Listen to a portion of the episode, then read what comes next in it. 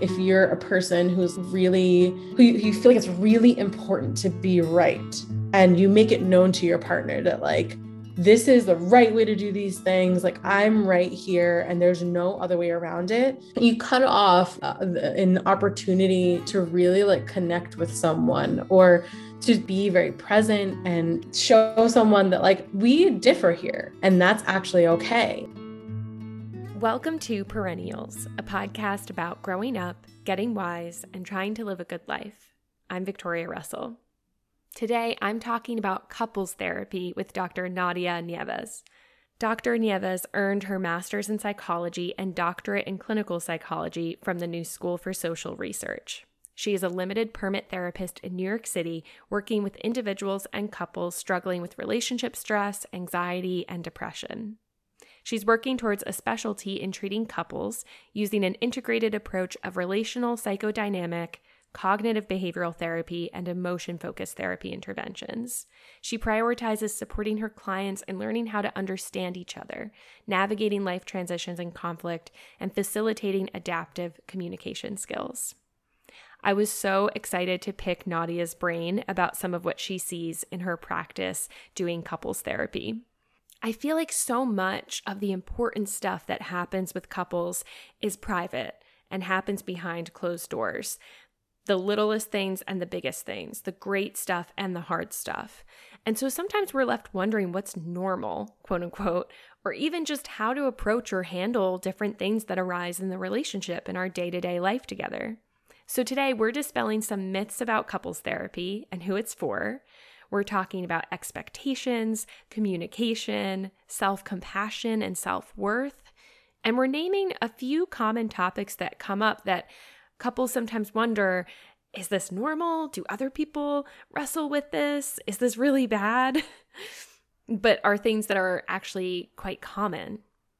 And I want to say that what we talk about in today's conversation, I think, can be helpful in any type of relationship being clear on your expectations, respecting differences, giving yourself and the other person grace and space really applies to your relationships with family and friends and colleagues too. So, whatever relationship or relationships come to your mind while listening, I know you will love how warm and smart and down to earth Nadia is. I loved having this conversation. I could have gone on for several hours asking Nadia more and more questions. So I hope you enjoy and feel free to let me know any thoughts you have about the episode. You can email me at Perennials Podcast or find me on Instagram at Perennials Podcast. Take care. Nadia, welcome to Perennials. Hi, how are you? Good. It's so good to have you on. Thank you. I'm excited. So, I would love to just start by having you tell listeners a little bit about yourself and specifically what has drawn you to the field of uh, couples therapy. I graduated from the New School in New York City with my PhD in clinical psychology. And I've been doing therapy now, I think it's been like seven year almost, I know, eight years.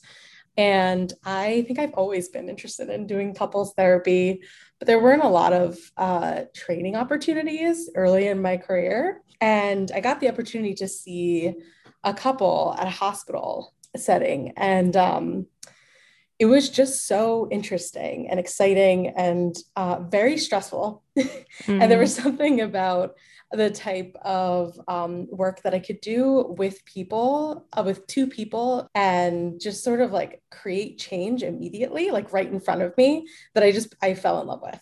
Mm. Um, and I used to work with um, families when I was starting at 17 years old. Um, I worked with kids with autism, and I got to see what family dynamics were like when there was a person with a neurodevelopmental disorder and um, often, even though I was working with the children in those families, the parents would actually ask me a lot of questions about how they should deal with the stress of having a child with a disability, mm. um, how that stress like impacted their relationship. So I got a lot of like little bits and pieces of sort of doing my own kind of like family couples therapy really early on, and I did not know what I was doing until now mm.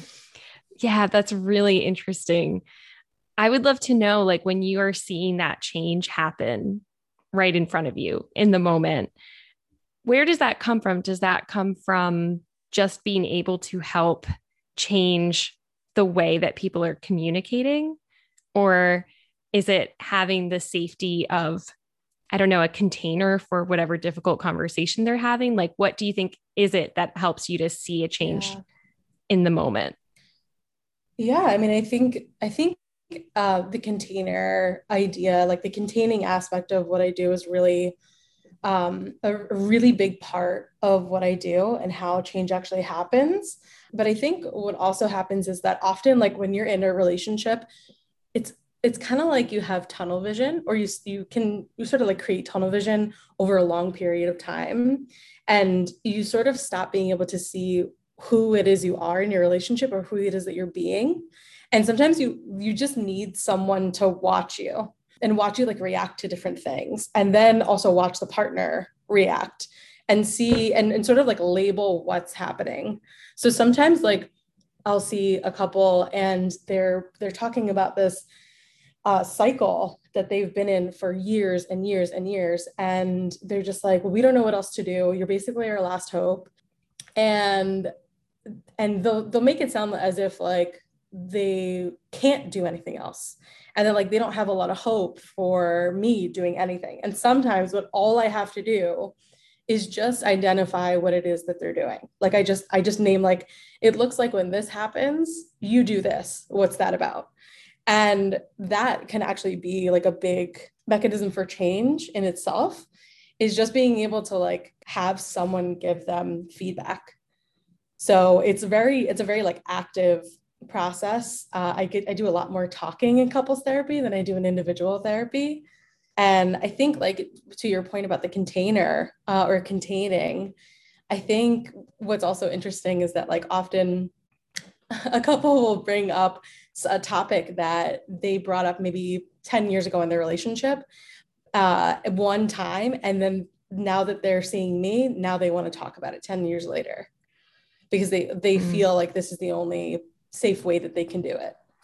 Oh my gosh, there's so much there that's so fascinating. I have to pick where to go. But I guess one thing that really stuck out to me from what you were just saying is that tunnel vision and how you can stop seeing who you are being with the other person. Yeah. And I feel like, like I've seen in myself how sometimes, you know, my partner is someone I love so much. And yet I'm not always the best version of myself with him. Sometimes I'm like, you know, sometimes he sees the worst parts of me because I feel, you know, like my mask drops with him, right? Mm-hmm. So, like, yeah. sometimes he sees the worst, and it can be really hard for me to acknowledge it or like forgive myself sometimes because of course I don't want to treat him poorly or hurt him in any way or be, right. you know, like the worst version of myself. So it's like easier to blame or deflect sometimes or just try to, yeah, try to like deflect the blame and not take responsibility. And you and I talked about how like having self compassion is really important mm-hmm. because that's like a route by which you can actually be kinder and more forgiving to your partner, but it can feel counterintuitive almost to like be nice to yourself when you're not being nice. so I'm curious what role that self compassion plays in the work that you do with couples. Yeah. So self compassion is huge for so many reasons. And in, in, uh, when you're seeing someone individually for therapy, I think that can actually be like one of the biggest lessons that you can learn from giving yourself the space to talk about things and really like be honest about what you're struggling with. And usually that's like a really good place to start, I think, with just like working on yourself. It's just like trying to figure out how you can just allow allow yourself to make mistakes, allow yourself to get ugly and weird and kind of gross and messy. But I think in terms of getting messy and sort of like chaotic even within a relationship is a whole other story and does require i think a lot of self-compassion because the, the really interesting thing about romantic relationships is that you really become you really get to see um, parts of yourself that you don't even know were you didn't even know were there maybe. It's kind of amazing how like with different people they can bring up different parts of yourself. And i think like in a romantic relationship you are sort of like allowing yourself to be whoever you are in that relationship unless you're trying to be perfect. And by the way that's not really a thing.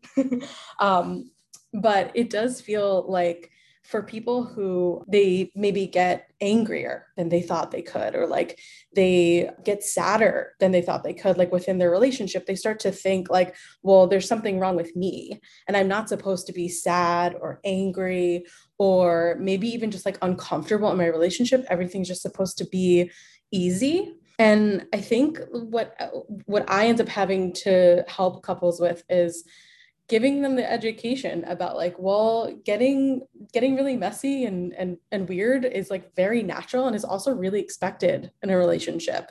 People activate things in each other that i think if you don't look at them and if you don't talk about them or even just name them like i said before then you really miss a lot about what your relationship is about. I do think that it's it is really helpful to use like the analogy of the relationship between like a mother and her baby. This is like what we call upon in what we call attachment theory, like quite a bit, where uh, we talk about how a new human learns about the world and learns about like safety in the world and exploration in the world by relating and staying close to their their primary caregiver and it's such like a it's such a, a rich relationship uh, because the the infant is like learning physiologically like how to adapt to an entire universe. Um, and what we learn in that relationship in those relationships with our primary caregivers and the people that are close to us as we're growing up we apply them automatically to our adult relationships. And some of those like lessons that you learn really early on can they can they're most of them are incomplete like we don't learn absolutely everything from the early relationships that we have. Usually like you end up learning something that you didn't know you were going to when you're an adult or when you're in an adolescent relationship. And so what you do with those new things they can bring out that ugly side or that that you know that angry side that you don't really like to see or that even that anxious side and I think it's really important to be able to say to yourself or like notice for yourself when you start to be really hard on yourself for letting those things happen, like letting them come up. And then in in my work, like what I really like to do is uh, show each partner um, that they can forgive themselves and they also can forgive each other for the mistakes that they've made which is a really hard process, but it is a really important one. I, I would actually love to kind of step back for for a minute and just talk about how I think there's still kind of stigma around couples therapy and mm. who it's for. Like, I think most people have an image of it's a married couple, maybe they've been together for a long time, and probably they're like on the brink of divorce. like, yeah. I just think that's a very common image that people have. So, I'd love to hear from you as a couples therapist. Who yeah. who is it for and who is coming in? I know that I'm sure plenty of couples that come in maybe do fit that description, but it's not just for those couples, right? Yeah. So actually, one thing that I have found to be really interesting um, or really like eye-opening for me was like just the the variety of of presenting problems that I get. So I have couples that have been married for I think the longest marriage I was working with was 30 years. And uh, I've also worked with couples who they've only been together for a year and they're in their early 20s, which is I think to me it feels like a new thing for a, for younger couples to be interested in giving themselves a space in in what seems like a newer relationship to work on something. So like i have i have couples who are like in their 20s and sometimes they kind of need help just talking about what the next steps are for them and figuring out like what's okay and what's not. I think it's like some some attempt to kind of like have someone give them like a tutorial um, for how to be in a long-term relationship. I mean, I think for the younger couples, my theory is, uh, and that I haven't tested it yet, but um, what I think is that there have been, I think the last few generations have like experienced uh, a lot of like divorced parents um, or like a lot of parents who uh, who are separated and so often they might not get to see like what it looks like to have a long to be in a long-term relationship where there are conflicts and they get repaired. And so i think like maybe these younger couples are coming in because they want to be able to see what that's like or experiment with it and they don't know where to go other than someone who's seen a lot of relationships like like i have. Um and for those older couples like yes like you're right like often they'll come in when they're just like we don't know what else we're going to do like this is kind of our our last resort and also we're kind of embarrassed to be doing this.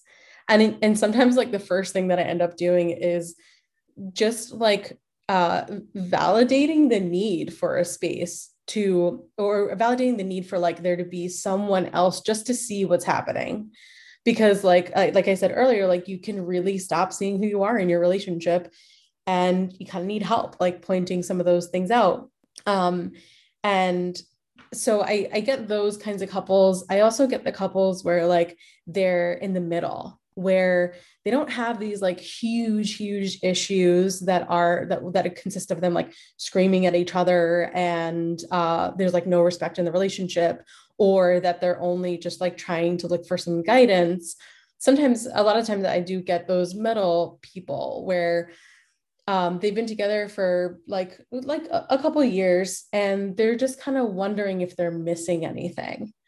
Um, and maybe they have like these minor conflicts but like they really want to know what their patterns look like. And if someone could just like tell them what it is that they're doing so that they know what not to do next time um, and some people also want to work through things like, yeah, I have a partner who has trauma. Like, what do I do? Like, we want to be able to work on this together. And I also have people who are not in romantic relationships together, but they they work together or they're they're really good friends and they want to work on their on just relating to each other.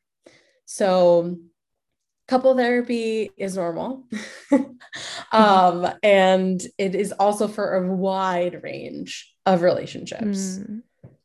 it's so fascinating to to hear about people searching for modeling and especially after you touched upon attachment theory and kind of the patterns that are embedded into us from a young age and how they can come up how they come up in relationships I, I feel like it's really interesting. It's like a lot of couples live pretty isolated, right? And I don't know, I'm just kind of thinking through how like so much of what couples go through like is kept really private and it's hard to know like what is quote unquote normal, right? or like how people mm-hmm. work through certain things when you just don't see it modeled. So I'm just really curious in terms of when couples are looking for modeling and looking to understand more about just how relationships can work and how healthy relationships work mm-hmm. are there some common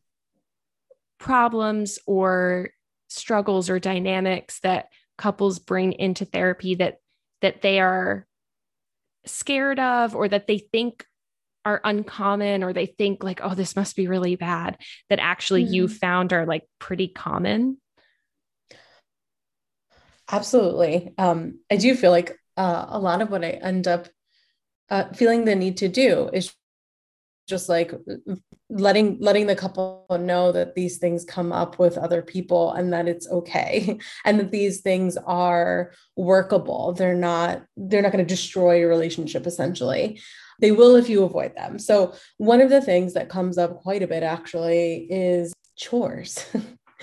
uh doing oh my gosh, yeah. things like yeah, like like the laundry like who does the laundry? Who takes out the garbage? Who takes care of the dog? Who uh if if you know i spent all day working but you also spent all day working like and we're both tired who is going to cook dinner? Who's going to order out?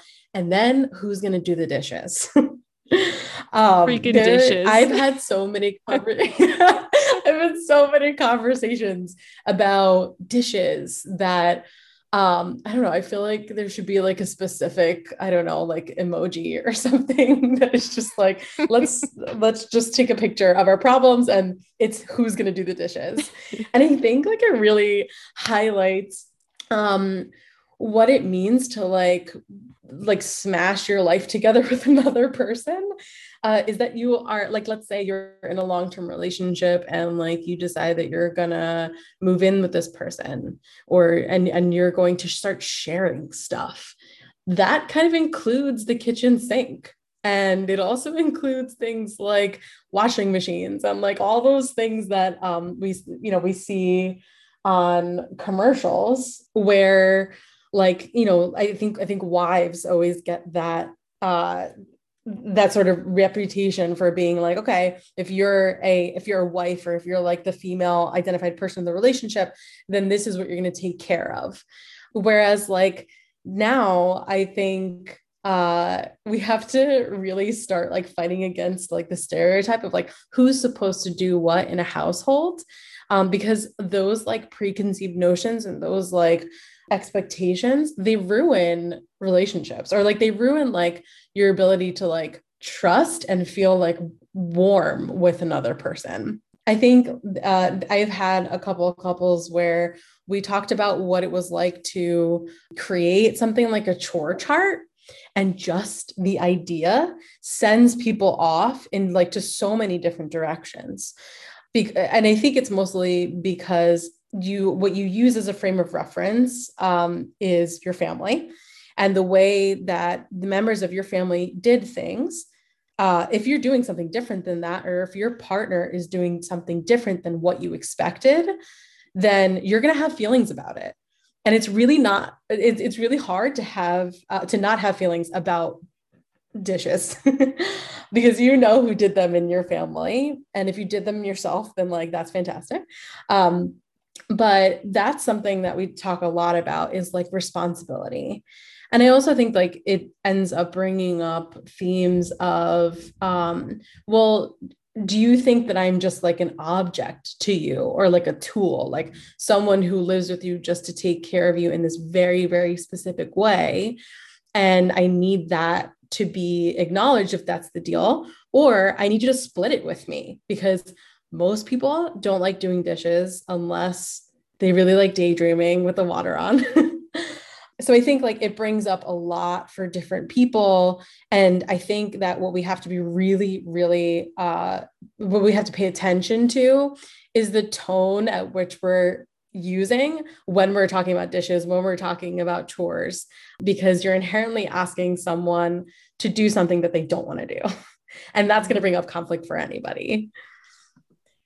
Oh my gosh. It's you and I talked about this another time, but dishes was like such a huge thing for me when my boyfriend moved in during during quarantine.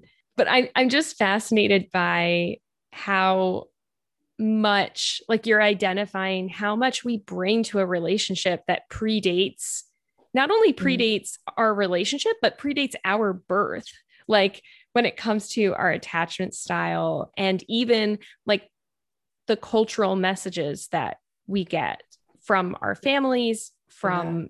you know, whatever culture our family is closest to, and then from like the dominant culture in terms of media and the values and uh, habits and skills that are kind of conditioned into people based on their gender. Like we're just mm-hmm. bringing so much into the relationship.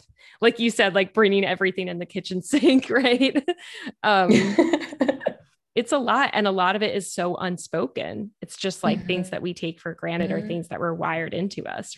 Yeah. And I really do believe that we're always building something. I mean, we're also always building on something um, like all of those uh, things that we complain about our partners um, they're they don't come from nowhere and i think a mistake that people often make too when they're when they're in a long-term relationship is that they start to think that like certain behaviors or um or even certain reactions to things like directly relates to like how good a partner is.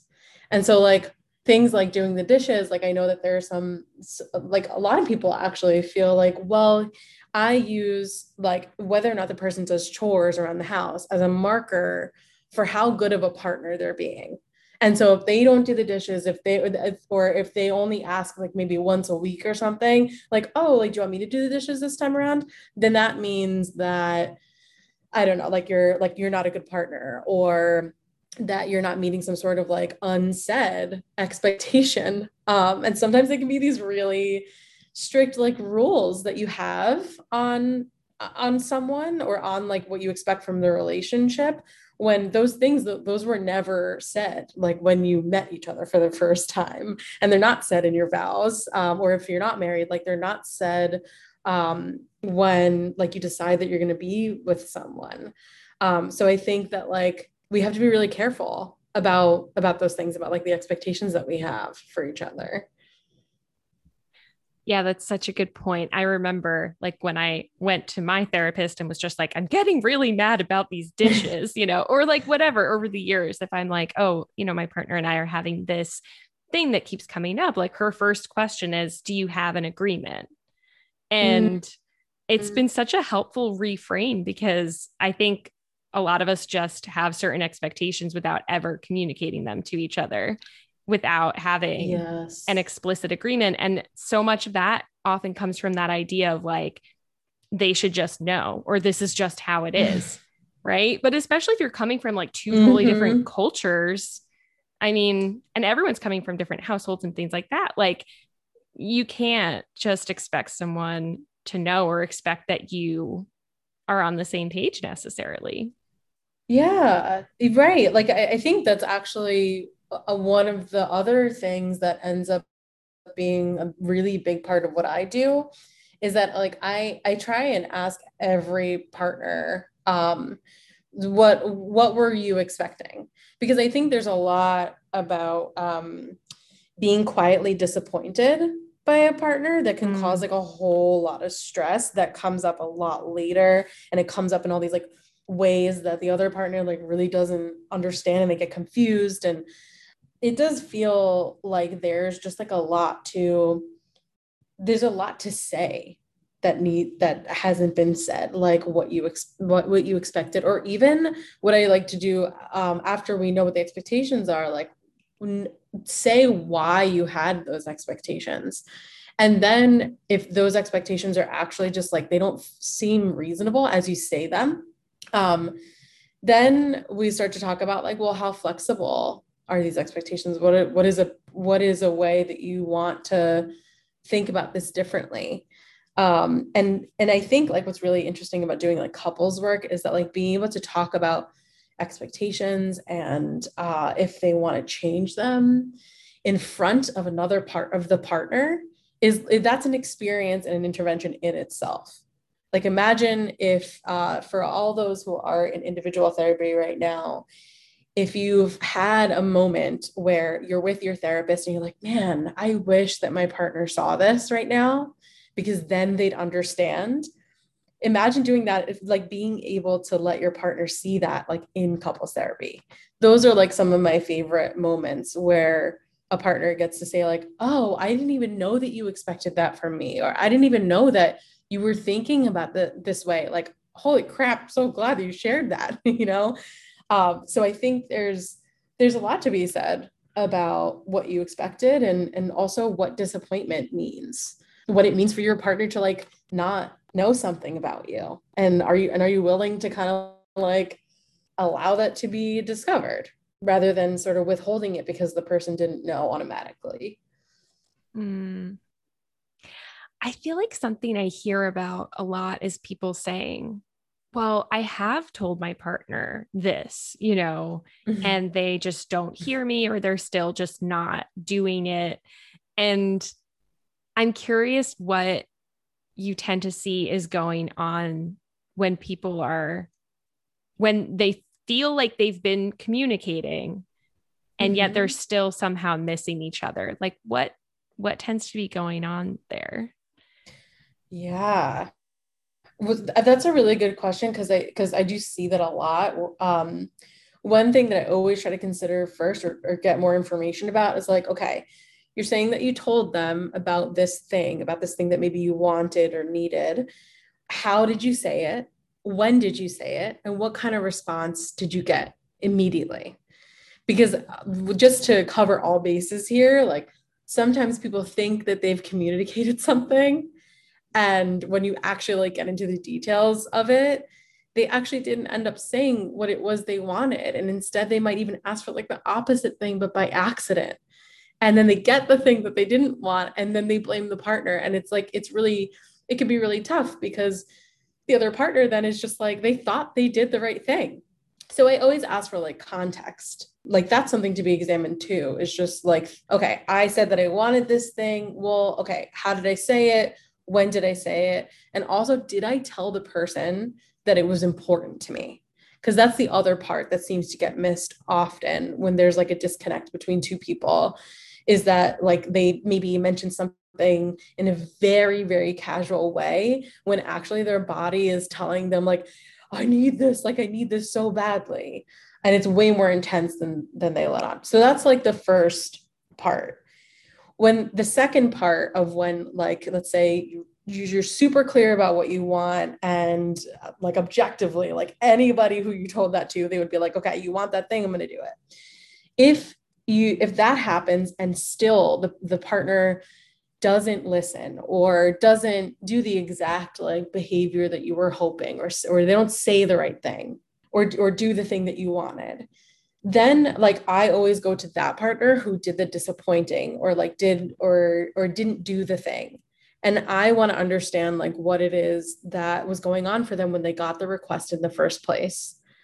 And when i usually ask that question like so many different things come up because i think sometimes when we make a request of someone if we think it's an easy thing to do or if we assume that it's like okay i'm just asking for this thing should be fine and it doesn't happen then we think like oh that's like so silly or, or really dumb or that pisses me off that that i didn't get this thing that seems so simple. Sometimes when i ask that question about like well okay why didn't you do it? What happened there? Then like they might say things like actually it's not as easy as as he or she or they thought. Mm. like it's it th- that request was actually really um it required so much of me and then i ask why and then we talk about it. So i think those like we have to consider those things because there's always a reason for someone either being blocked from doing something or from doing either the disappointing or the not doing. Mm. And it's so interesting. Like you and I were talking before about how people might have super different communication styles too. Like in some cultures, indirect communication mm-hmm. is much more common and acceptable and polite even and in other cultures it's like maybe people tend to a more kind of passive aggressive mm-hmm. you know mm-hmm. style yeah. or or a super super direct style but like there's so many different styles yeah. like i was sharing with you that i was surprised you know my boyfriend his parents are from ireland and immigrated here as adults and I feel like even he and I have really different communication styles mm-hmm. sometimes. And when I went mm-hmm. to visit Ireland, it made so much more sense to me yeah. that to him, like, there's just a different thing. Like in Ireland, I just met many people who made a lot of jokes and were like a lot less direct and things like that. So I just find that whole aspect of it really interesting mm-hmm. too, that we kind of have to have compassion for um, our partner as well if they're struggling to communicate in the way that we want them to, because it might be like mm-hmm. going against all sorts of understandings that they've had from a young age about how you're supposed to communicate with people.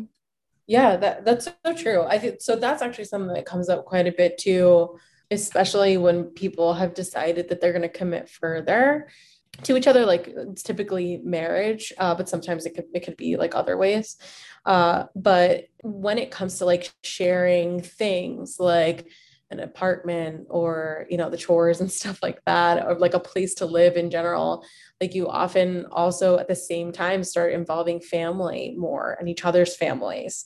And i know that for like my couples who've been together for a really long time something that we do talk about is how they there were things about their partner's communication that they did not understand until they met their partner's family. And their partner would say the same thing where it's like oh my god so this is why you do this? Wow. Or this is why you say it like this? Or this is why you use the same types of like phrasing all the time even though it activates me? Like i get it now.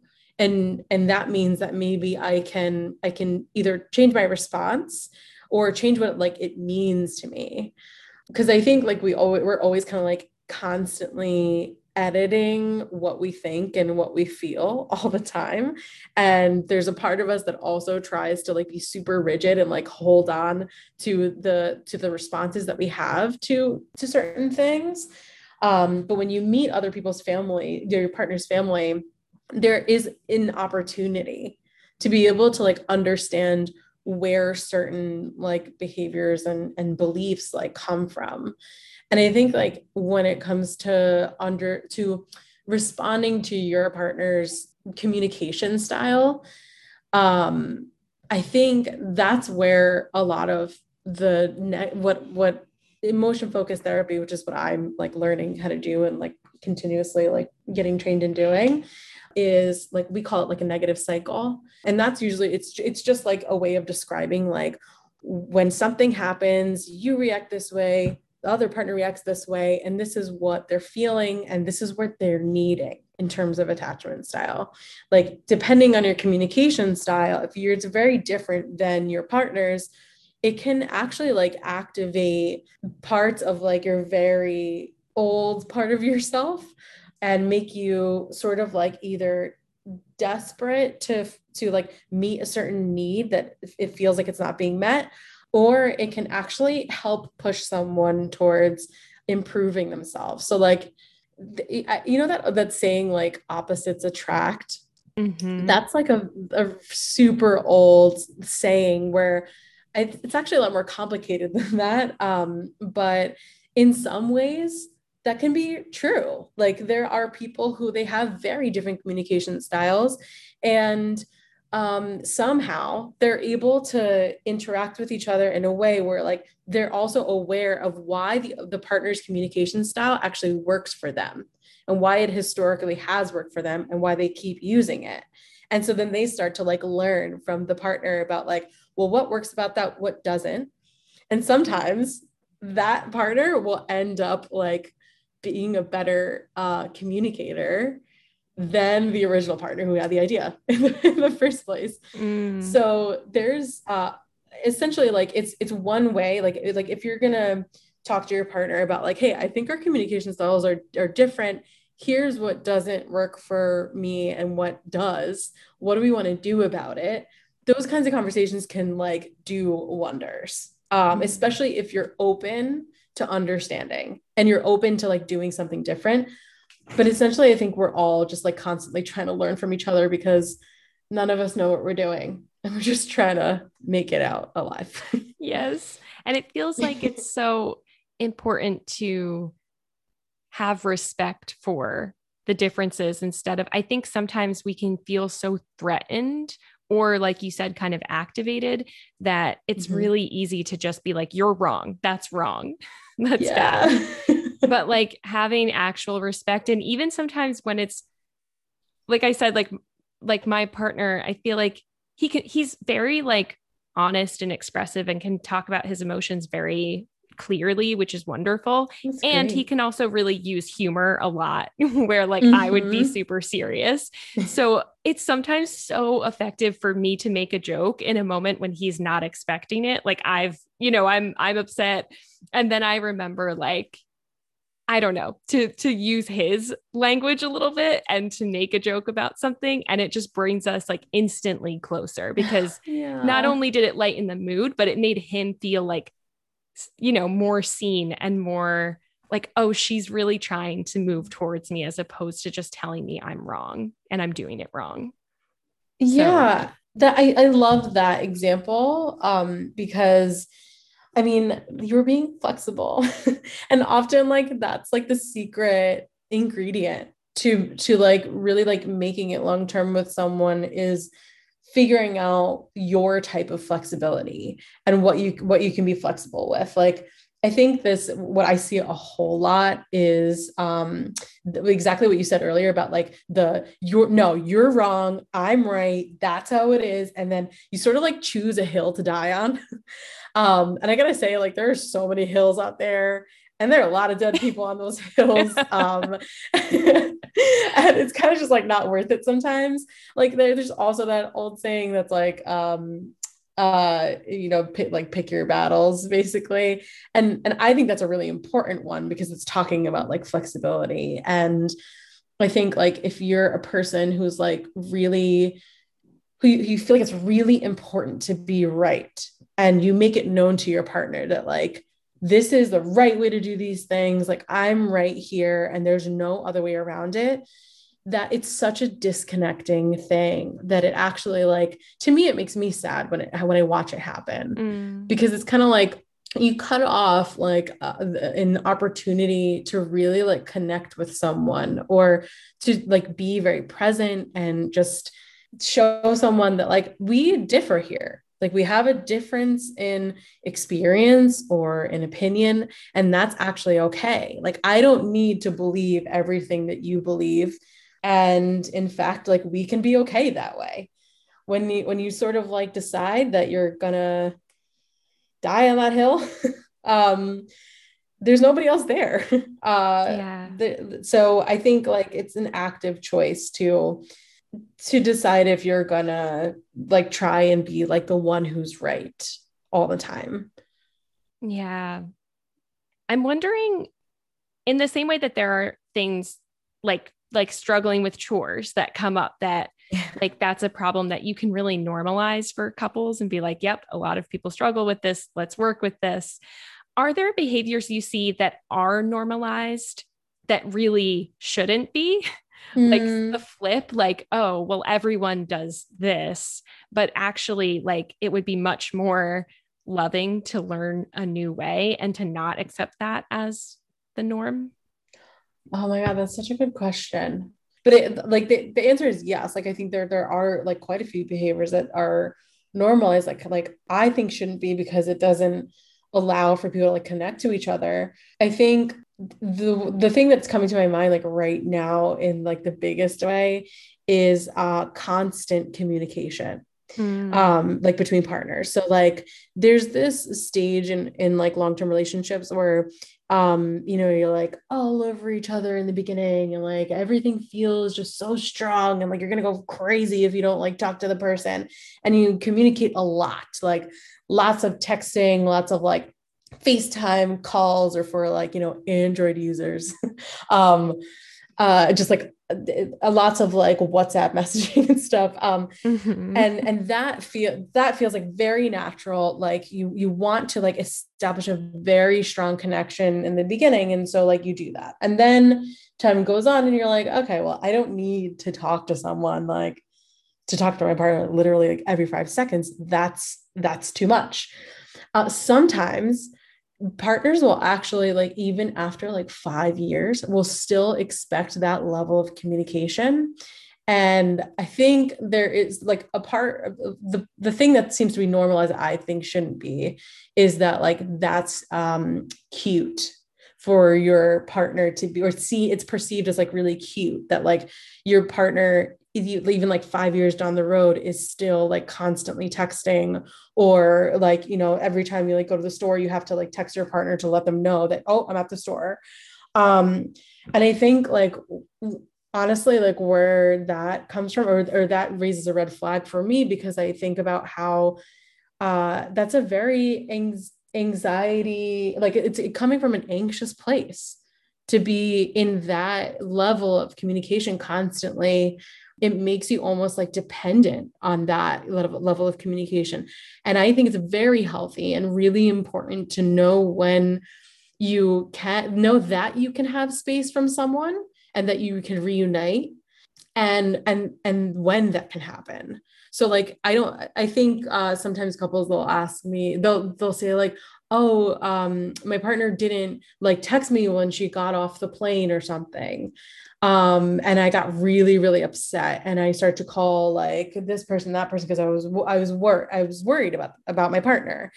And the other partner will say, like, yeah, no, I totally get it. Like, that's fine. But I want to know, like me, I want to know what is it that you actually like really needed? Like what what was the need for that level of response to not hearing from your, from your partner? To me it comes from like a that's like a fear response when like your partner's doing something consistently and then uh, they don't do it one time and it or there's like a there's like a delay or something it it like makes the partner like absolutely like overreact at times so that's that's one of them. That totally makes sense. And i think it's so interesting because you and i also in the past talked about the fear of losing losing yourself in a relationship. And i think that yeah. example speaks to both sides of the coin of fear of losing yourself and fear of losing your partner and how both of those things you know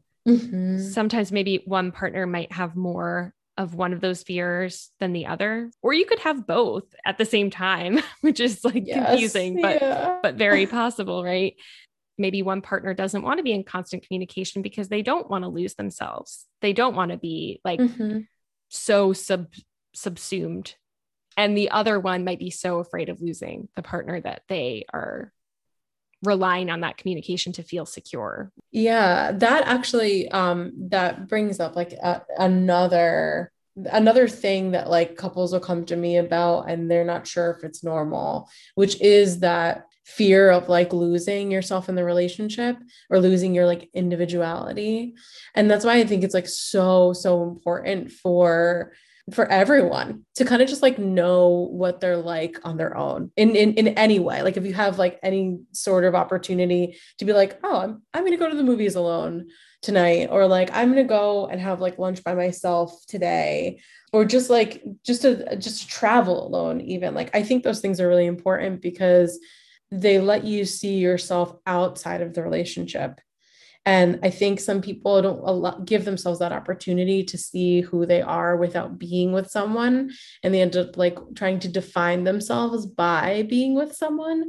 And then later on, they end up feeling like they missed out on something or there's like an emptiness that, that grows because they haven't given themselves the opportunity to like know what they like and what they don't like. And so sometimes like when people are the opposite like they they are very strong individuals and they know what they like they know they know what they don't like and then they decide that they're going to be in a long-term relationship with someone they're going to commit and that actually causes a lot of anxiety for those people because they worry that all of those likes and dislikes and hopes and dreams and stuff like that or even fears. Like they worry that those things are going to get either lost ignored changed and and that's a really scary thing because then they don't know what to do with that and they don't know if it's okay.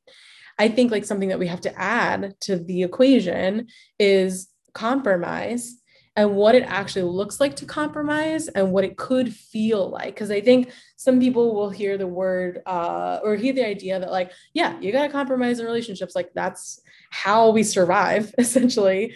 They hear that and they think, like, I'm not changing who I am. Or like, I refuse because, like, that means that I have to become a totally different person or that I can't be myself.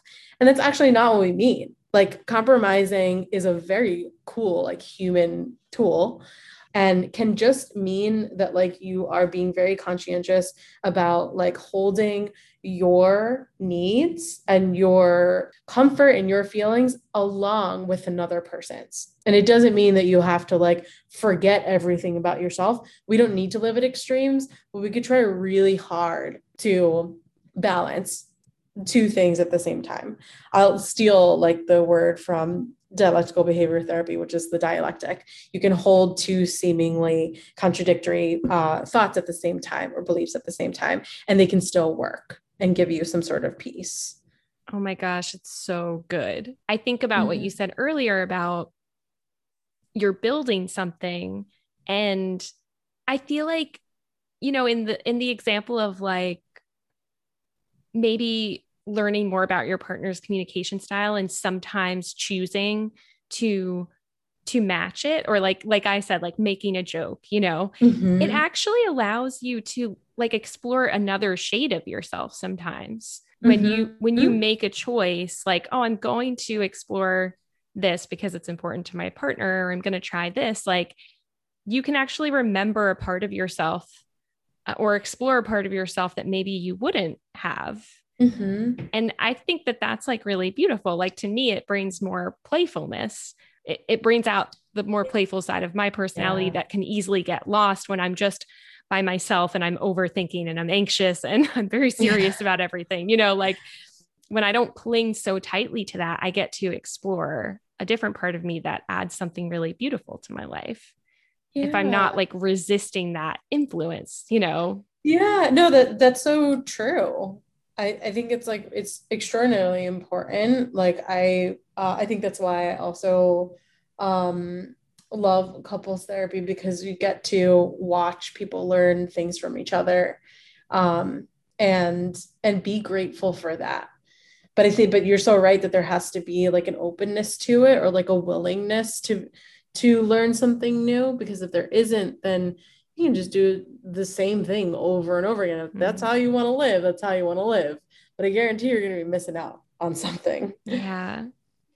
Hearing you talk about the dialectic too makes me think of Esther Perel's work and how much mm-hmm. she talks about like how in a relationship you're constantly holding intention like these different motivations like how humans want safety and familiarity and comfort and security and we also want freedom and mystery and you know adventure mm-hmm. and the unknown and how in a relationship those things like collide and are kind of you're kind of always navigating like that tension right? I would just love to hear anything mm-hmm. any thoughts you have on that tension in relationships. Yes. Oh my god the one thing that i feel like i say to most couples is, is that they have to stop taking everything so seriously um, and that like i really like what you said earlier about just like play. It's just it's so important to be able to not only be able to balance like these intentions of like you know safety and familiarity and also mystery at the same time but like the playfulness is also like extraordinarily important. Um one thing also that i end up seeing a lot is like um couples think that it's like not okay to have issues with their sex life or like they they worry that like talking about it will like make it real or something that there's something that they like want more of. And i think it's really important um but mike moran like some someone who i've done um sex therapy training with in emotion focused therapy he loves to talk about how like playfulness is basically a requirement um, of, of life um, but it's also very very important for being able to like let your partner know that they are that they are wanted um, and that like you can enjoy them and that you want to enjoy them. And it also like i think playfulness also really allows for uh, the communication of safety um, because of course like you can be too playful at times where like you don't want someone to be like telling you that they you know heard awful news and then you make a joke about it you know um, but there's something about being able to be like I think intentionally playful um, between between like episodes of everything being taken seriously all the time. I think like some some couples like they get into these patterns where um, they're kind of just like, you know, we just want to know that we're doing well. Like, are we doing a good job at our relationship? Like, Nadia, like, tell us if we're doing well at our relationship. And I'm like, okay, you guys are doing okay, but like, are you having any fun? Is there any like intentional fun time that you're having? And if so, like, I also want to hear about those things because mm. I think that's also very telling of how safe you feel with a person. If you can be playful with someone, you feel safe enough to be silly, be weird, um, and like experiment with different things. If you don't feel safe with a person, it's really, really hard to do that. Yeah, it's so vulnerable to be silly. It is. It's my favorite thing in the whole world. and it's also like when I think about messages we get about love and romantic love Like it's just, mm-hmm. I don't know, we get a lot of messages about how serious and passionate and deep and erotic and like all these things that it has to be. And I like real love and especially long term love and committed partnership. Like it's not just it's not just the serious or the passionate or the romantic or whatever. It's also two human beings who have so many different moods and parts. And like, yeah, you need to be, uh, yeah, you need to be silly and playful together, yeah. or else it's just a slog. Absolutely. And also makes it really hard to go through all the other things if you don't get to have those moments with with your person which is why like i think it um that idea that like it, it would be great to be with your best friend like marry your best friend or like if you don't believe in marriage like just be with someone who feels like your best friend. Like friends are people who have fun together and who care about each other. Like those are the requirements of a friendship at least in my mind.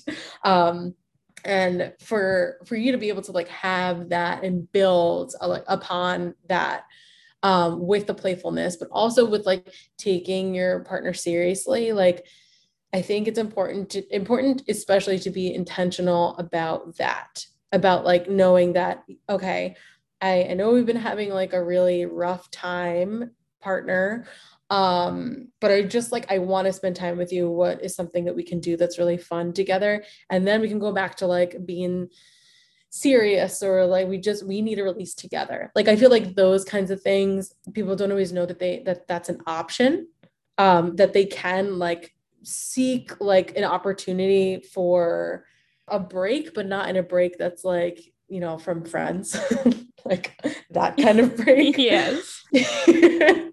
But it but a break uh, between like the the really tough times. Like you can actually ask for that and it could actually it could do so much for reconnecting with a partner when you're feeling like things aren't going so well yeah it also speaks to like being intentional and practicing things because i think some of this can feel unnatural and un- maybe even uncomfortable sometimes mm-hmm. or counterintuitive especially when you get into those patterns or you know it's not what you had modeled and i think sometimes because we so many people often have this underlying sense of like well this should just be easy we should just know how to do it mm. if if it's not if it's not effortless then it's wrong or whatever it might be and actually i've found that like sometimes i have to do something even if it feels not natural or it feels like I should just it feels like something that I should just be doing naturally, but I have to practice so like I have to practice playfulness. I have to practice yeah. like saying something in a warm tone even when I'm when mm-hmm. I want to just be like, "Oh, just do this," you know.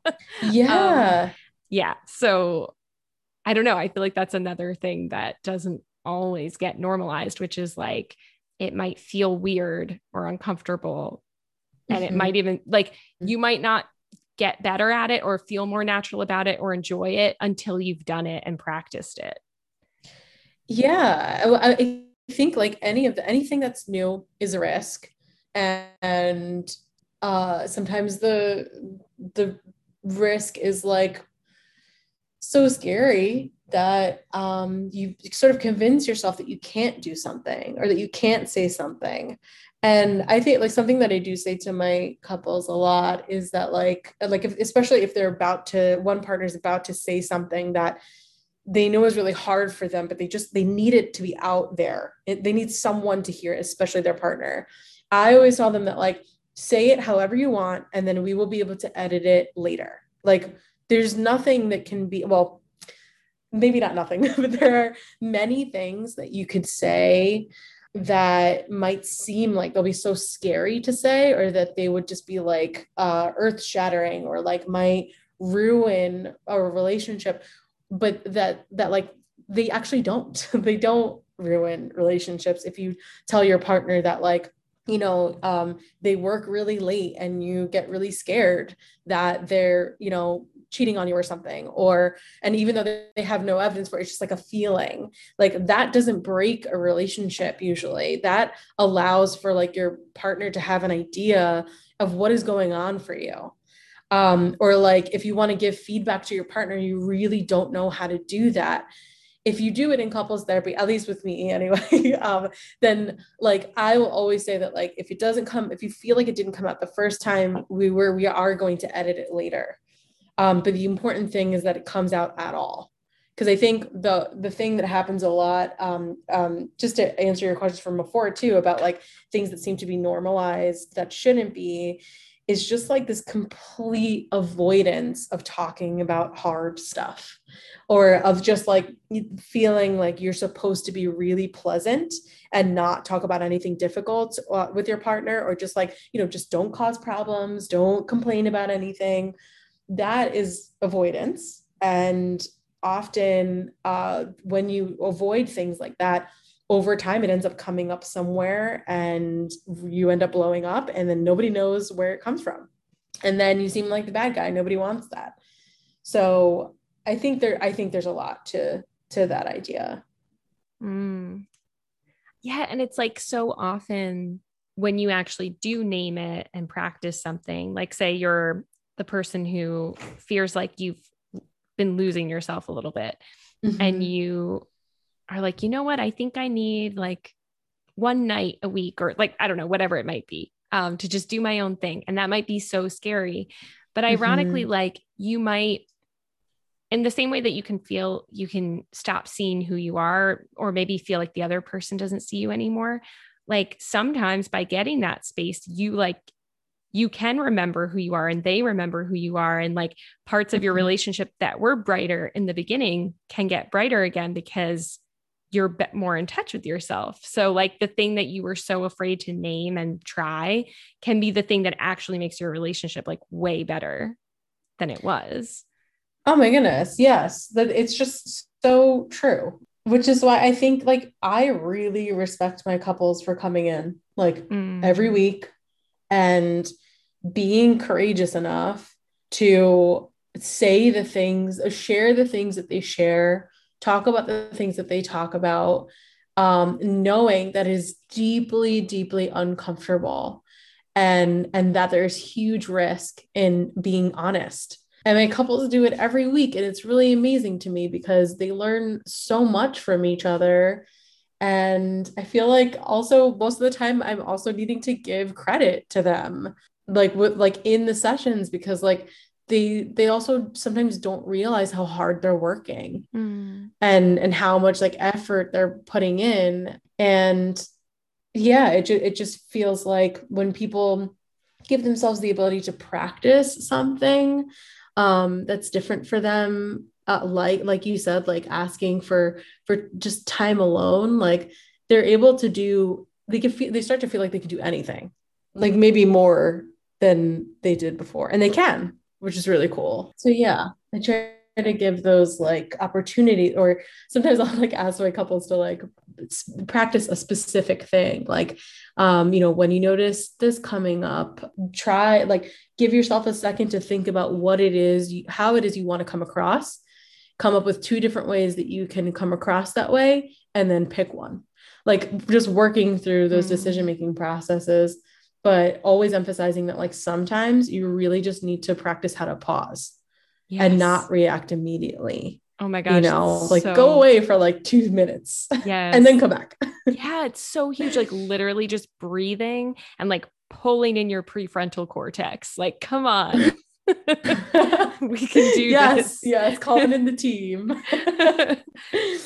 you said something last time we talked about how about self-worth and how a relationship is really all about figuring out your self worth and what you want and being willing to ask for it. Mm-hmm. And yeah, I was just wondering if you had anything to add to that on on that topic of self worth in a relationship. There's a, a lot on that because it just it feels like such an important thing to um to talk about, especially in in like the work that I do. But I think in general, everybody should be thinking about how they define their self-worth. Sometimes like people will define themselves their self-worth by oh am i in a relationship? And then not think about like well am i actually happy in this? Like is this worth it for me? Like eh, it, like do i deserve the type of treatment that i'm getting? And then and then there are the people who feel like they can't talk about whether or not they're worthy enough for something or like self-worth seems to be defined in like so many different ways for people. But if you are getting any sort of like understanding of your self-worth from your partner which like i think all of us do that. Like we need we need a little bit from people. Uh, like we need people. That's just the thing. We would be nowhere without without other people. But like so it's so it's not a bad thing to be like yeah just the person that i love do they love me back?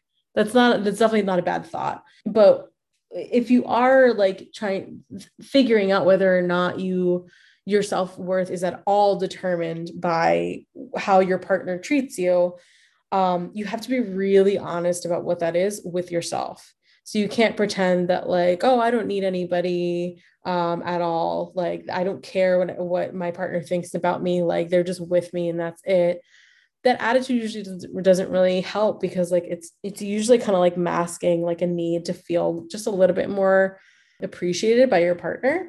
And and if you're a person who's just like i need my partner to like always kind of tell me that i'm worthy or that like you know i'm really important or i'm the best or something that usually comes from a place of like you maybe maybe there's like a limited number of thing of, of sources of self-worth that you have and you have to figure out like what those things are. Just don't pretend that they come from no one because i think we do really like rely on other people's perceptions for certain things especially your partner. And like just in general i think uh sometimes self-worth can be seen through how you ask uh, your partner for things because if you do feel like well i'm worthy of being treated like really respectfully like at the basic level like i should be respected. I've seen people learn through couples therapy and their own individual therapy like how they can start to tell their partner after years of not being able to do this before they're able to say things like hey that thing that you did that did not make me feel respected. I think we need to talk about that. And just that just that like statement can allow people to uh can allow the partner to think like oh my partner really values themselves. I value them too. So i want to do something about this. So i think there's a lot of directions to go with self-worth but those those are some of them. Yeah. If someone comes in and they are struggling with their self-worth is there a small thing like a small step that you suggest to someone to help them connect to like an intrinsic sense mm. of self-worth like just a starting place yeah well i use i usually like use myself as the tool like mm. in in in my sessions especially with couple well yeah in general like as a therapist but when there's someone who's struggling a partner who's struggling with self-worth and they and it's very obvious that that's something that they need to work on or that like basically like deserve to see themselves in a better way and stop being so hard on themselves. I say it. I say I, I like tell them that like this is something that I'm noticing that it just feels like um the emotions that you're having like you feel like you're not allowed or there are things that are happening to you and part your partner's giving you certain things that like don't feel good to you but it seems like it seems like you feel like you can't ask for something different. I i want you to know that that makes me sad. It makes me feel like maybe you don't there's certain things that you might want to learn about yourself to show that you are actually really worthy of being treated well and that you're that you are worthy of like feeling happy and feeling good and learning new things. Um so i usually like once we start talking about it or like naming it within like if it's in the couples therapy context that work on self self work worth actually happens faster because it's such a high a high arousal high intensity like situation in a couple sessions sometimes where like it's almost like forces the, the person to be like okay if the couples therapist is saying this and my partner's over here like listening to this and they're not fighting it and they're not telling they're not disagreeing with the therapist that like i deserve happiness hmm maybe i should rethink that So that's one thing. If you're already in couples therapy, or even if you're in individual therapy, if you're with me, I'm going to tell you. but in terms of like doing something that's like uh, on your on your own, like you're sort of like you're not in treatment at the moment, and there isn't someone who can like you know give you the push basically to really like evaluate it and figure out what it is you believe about yourself then I would just start to, first of all, I like journaling. I think it's a great thing. Mm. Um, I know some people don't like it, uh, but there's so many like journal prompts. You just got to Google them. And if you just sort of write out about the things that you feel like you you contribute to like your ability to be happy and also make others happy or feel good then it once you read them to yourself you can start to have other insights about yourself. And you can figure out where you want to is there anything that you're writing down or reflecting on that you feel like you could challenge? And is everything that you think and feel about yourself is it totally 100% true? Is there anything that we can sort of like is there any wiggle room in there i would basically just question those thoughts or beliefs or feelings that that are related to i'm not worth it. I'm not worth the good stuff. And to see what and that is actually something uh, that you can practice like daily or even a couple days a week if you want to a couple couple times a day if you want to oh my gosh i could talk to you for hours but i already have so oh yeah no this is great i love it I, I try to end with I've kind of dropped the ball on this, but I want to bring it back. I often end with the, mm. a question, which is just what's something that you are learning about or growing into? I really like that question. I think like I'm gonna I'm gonna take it personally um, and yeah. give you like the personal answer, uh, which is that like I think because I'm seeing so many couples right now and they're coming with so many different things and like and and challenges and like and beautiful things too like i I like I love when my couples have breakthroughs because it feels like I was there for that like with them like it's my relationship too or something.